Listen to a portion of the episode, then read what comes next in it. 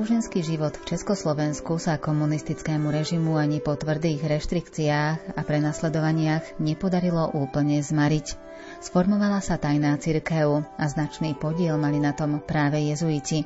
O ich diele v časoch podzemnej cirkvy nám dnes porozpráva rektor jezuitského kostola Najsvetejšieho spasiteľa v Bratislave, páter Milan Hudaček. Nerušené počúvanie vám želajú hudobná redaktorka Diana Rauchová, majster zvuku Marek Grimovci a moderátorka Andrea Čelková.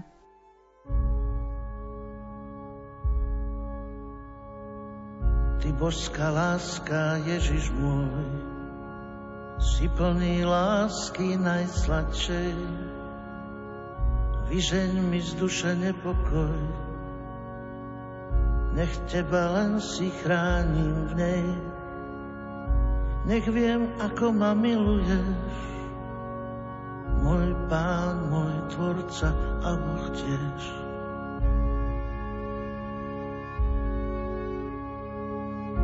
Máš moje srdce, v ňom som s ním a nikdy mi ho nevrát späť.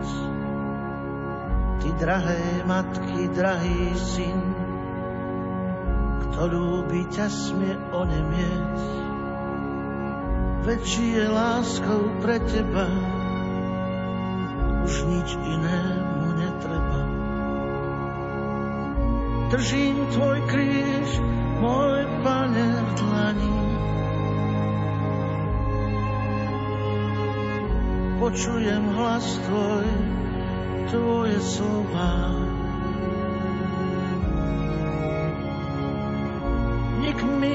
Duše neodstráni.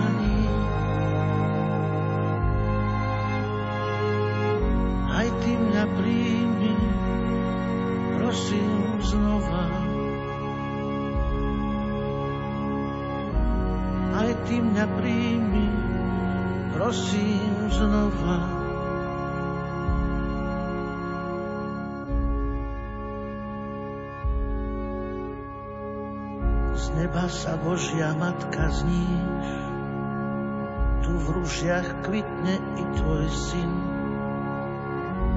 Na čele nesiem jeho kríž, rozhodol som sa kráčať s ním i s jeho slovom na perách, čo zaháňa môj ľudský strach. Držím tvoj kríž, môj pane v dlani. Počujem hlas tvoj, tvoje slova.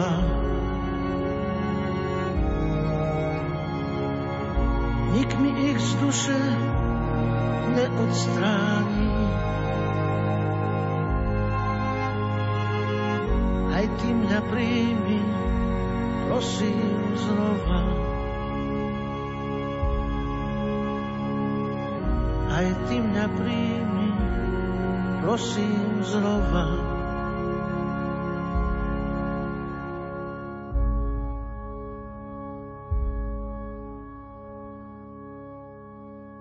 V roku 1960 sa vrátil z väzenia páter Jan Srna, provinciálny predstavený slovenských jezuitov a prevzal naplno riadenie provincie.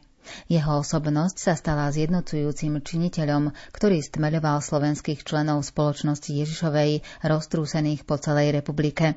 Na schôdzke rehoľných predstavených v roku 1969 hovoril páter Jan Srna o poslaní reholí. Čo robiť? V styku so štátnou vrchnosťou v otázke umožnenia nejakej formy reholnej existencie zachovať doslovnú uniformnú jednotu – Jednotlivý reholník však v konkrétnych situáciách si musí hľadať svoj spôsob, ako uplatniť reholnú existenciu, reholnú jednotu v rozmanitosti. V modernej konzumnej spoločnosti musí byť reholník svojimi sľubmi výkričníkom. Jeho kričanie nemusí byť slovom. Dakedy viac pomôže poctivá práca v hociakom civilnom zamestnaní, nezištná a láskyplná pomoc aj v nenáboženských situáciách a sférach. Vnútorným hýbateľom pri tomto apoštoláte bude základný duch jeho rehole, jeho špiritualita. Strata zotrvačnosti, vyvolávanej ustálenými praktikami reholného života, môže slúžiť na zvýšenie kvality reholného života. Pre nás reholníkov v Československu mocnou pohnútkou a vzpruhou musí byť všetko to, čo sa tu s nami odohralo za posledných 20 rokov a odohráva sa vlastne ďalej. Situácia reholných spoločností u nás je tak mimoriadne zaujímavá, že čosi podobné nikde inde ani nenachádzame. To zaujímavé je v tom, že jednotliví reholníci si zachovali reholného ducha bez kláštorov, bez komunity, bez predstavených, v nevhodnom prostredí, vo vezení, pri ťažkých fyzických prácach a tak ďalej. Je nám to známe. Je to Božie dielo a my sa musíme zamyslieť nad tým, či Pán Boh tu nechce pripravovať niečo nové. A preto je našou povinnosťou bojovať za dovolenosť a možnosť reholného života u nás. Naša ústava a naše zákony to pripúšťajú. A keď sa domáhame svojich reholných práv, sme presvedčení, že tým bojujeme za ľudské práva vôbec – lebo bez ohľadu na to, či už niekto je alebo nie je reholníkom, nesmie sa s ním tak zachádzať, ako sa zachádzalo s nami za posledných 20 rokov. Protiví sa to ľudskosti. Teda k nášmu postoju patrí domáhať sa svojho ľudského práva, byť reholníkom a mať možnosť poreholnícky sa zariadiť. V tomto boji za obnovu reholného života nesmieme byť malicherní, nesmieme brániť pozície prípadne raz navždy stratené, nesmieme chcieť obnoviť staré, prežité formy, ktoré sa pred dnešok nijako už nehodia. Povedal som tu, že nás nepotrebuje ani církev, ani ľudská spoločnosť. Toto silné tvrdenie by som teraz postavil do svetla myšlienky, ktorú nám podáva posledný církevný koncil a ktorú aj svätý otec Pavol VI prízvukuje, že totiž církev je tu, aby slúžila ľudstvu. A k tomu potrebuje ľudí, ktorí sa na to obetujú. A takými sme mohli a mali byť aj my reholníci – a v tomto zmysle by sa mohlo povedať, že sme potrební. Ide len o to, akú službu predovšetkým církev by mala dnešnej ľudskej spoločnosti preukázať. Tejto spoločnosti, ktorá si nevie zariadiť život a je plná rozporov. Poznáme túto spoločnosť, lebo aj my do nej patríme a v nej žijeme. Poznáme ju, ale nevieme, kam smeruje jej vývin a často sa nám zdá, že táto ľudská masa ide k svojmu zániku a slepo sa rúti akoby do priepasti. Je isté, že len Pán Boh tu pomôže a to skrze svoju církev, ale zatiaľ nevieme, akými cestami. Pre nás reholníkov je však veľmi dôležité dnes, v tejto chvíli, pripomenúci, že by bolo žalostné, keby sa od nás žiadala nejaká služba pre toto ľudstvo a my by sme ju nemohli preukázať pre nedostatok prúžnosti a pohotovosti. A tak náš postoj v dnešných časoch možno vyjadriť týmito slovami. Paratus sum sive, mori sive vivere et servire. Som pripravený buď zomrieť, alebo žiť a slúžiť.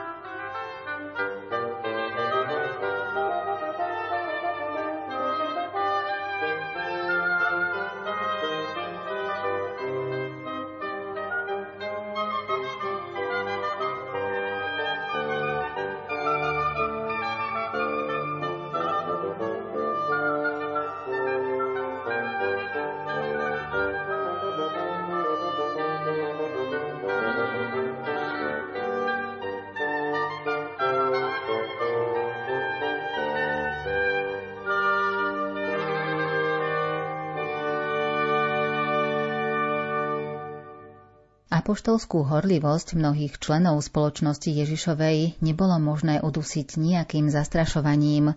Postupne sa v situácii zorientovali a nachádzali aj spôsoby, ako sa kňazky a reholne realizovať. Nejedno literárne duchovné dielo bolo napísané na kolene a v montérkách. Slúžilo potom širšiemu okruhu záujemcov a udržiavalo v nich iskierku viery, nádeje a lásky a upevňovalo mnohých v rehoľnom povolaní. Postupne si členovia spoločnosti Ježišovej nachádzali cestu aj k sebe navzájom a k svojim predstaveným. Kontakty sa nadvezovali a rozširovali. Osobitne účinný apoštolát vyžaroval z vernosti k rehoľnému a kňazskému povolaniu. Za tým všetkým bola snaha vytrvať v nasledovaní Krista pod jeho zástavou kríža aj v neľahkých životných podmienkach. Jezuitské dielo pokračovalo ďalej a tak trošku mu pomohli amnestie zatknutých pátrov, a to boli amnestie z rokov 1960, 1962, 1965 a 68, kedy už boli prepustení úplne všetci jezuiti na slobodu. A tento rok, ktorý tak ľudovo nazývame, že to je Dubčekov rok, veľkou udalosťou v tomto období bolo to, že prišiel z Ríma na návštevu generálny predstavený Páter Pedro Arupe a stretol sa s jezuitmi v Piešťanoch. Pater Arupe ocenil vtedy svedectvo väznených otcov, ale pozornosť chcel upriamiť práve na skončený druhý vatikánsky koncil a 31. generálnu kongregáciu jezuitskej rehole. Tam sa určil pre jezuitov aj nový kurz do budúcna. A tak Páter Arupe hovoril Slovákom o pluralite, ktorá vyplynula z kultúrnych rozdielov jezuitov jednotlivých národov. Ukázal, že toto bude nová cesta pre jezuitov aj na Slovensku.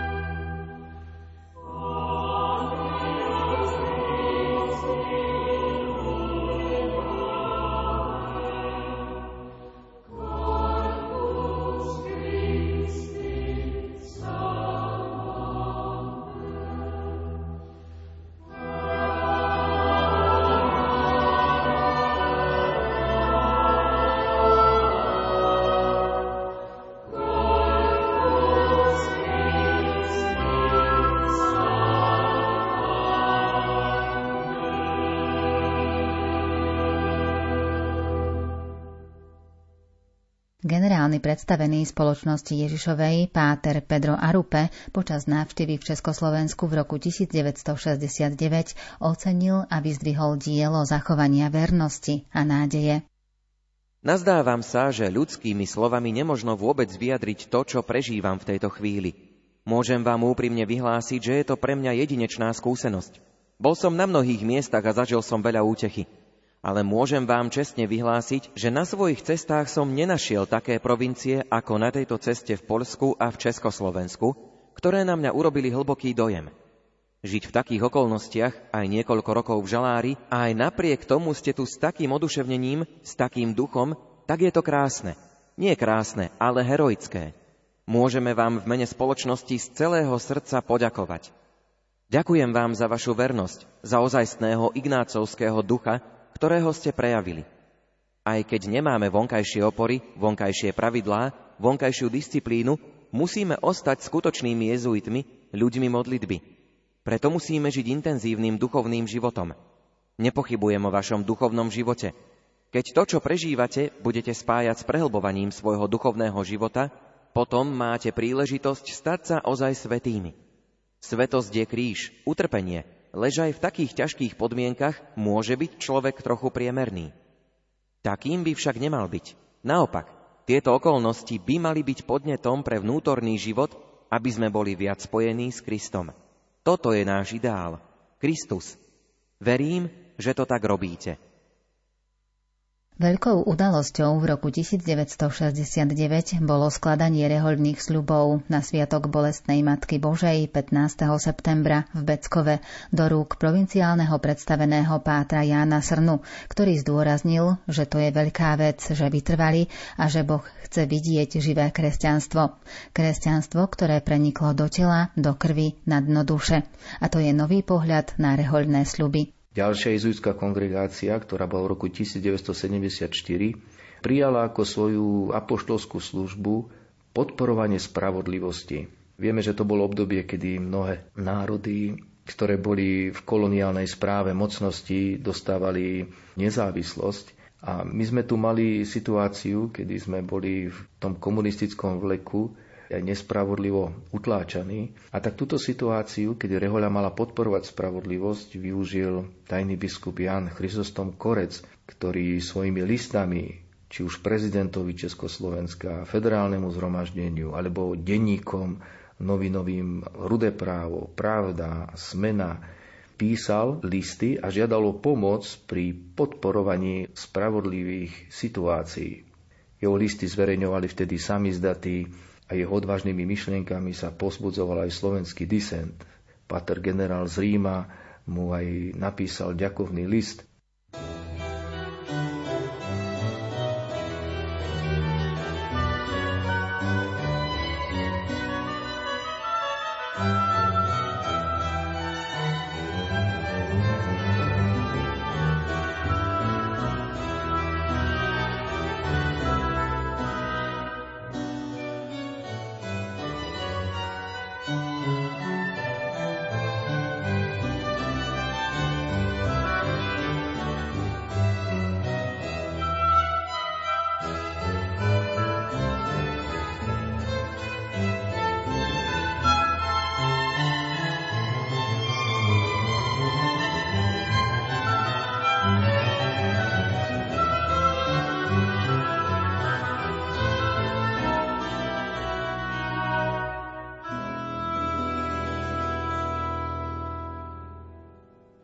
Od 2. septembra do 25.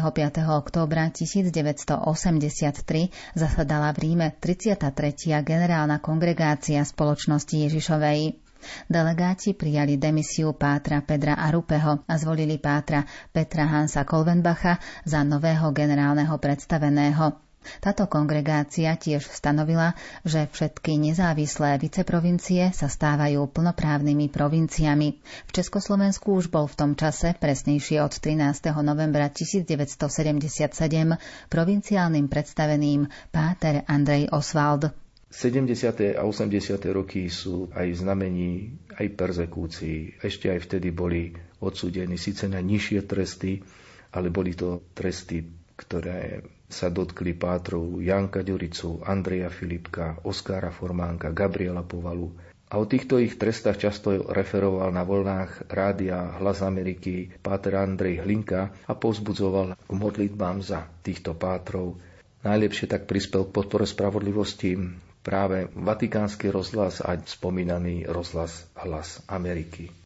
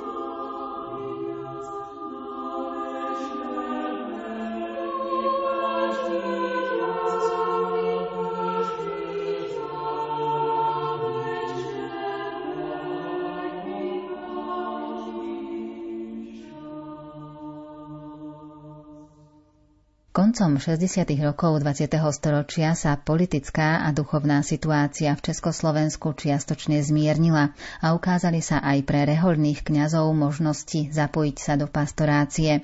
Podmienky už neboli tie isté ako v roku 1950. Išlo o pastoráciu v rámci diecézy. Túto príležitosť mnohí jezuitskí pátri využili. Slovenské jezuitské spoločenstvo práve cez roky persekúcií dávalo aj najavo svoju životoschopnosť v krušných týchto časoch.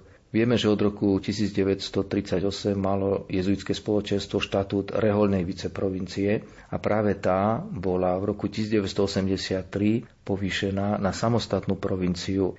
Kredit k tomuto kroku dala nie len vytrvalosť v mnohých časoch persekúcií, ale aj schopnosť formácie nových jezuitov, ktorí po roku 1969 začali tajne vstupovať do rehole. Mená niektorých uverejnil aj katalóg slovenských jezuitov v Kanade, kde mnohí slovenskí jezuiti boli činní práve v emigrácii a venovali sa Slovákom v zahraničí. Nájdeme tam mena pátrov Hromníka, pátra Ványho, ktorí tajne vstúpili do rehole. Neskôr pribudali novší pátri, ako patrí Čontoš, Števko, Záhoranský, Šofranko, patrí Karla, Ďačok a ďalší, ktorí vstupovali do rehole a vo formácii štúdijnej sa pripravovali aj boli vysvetení na kňazov.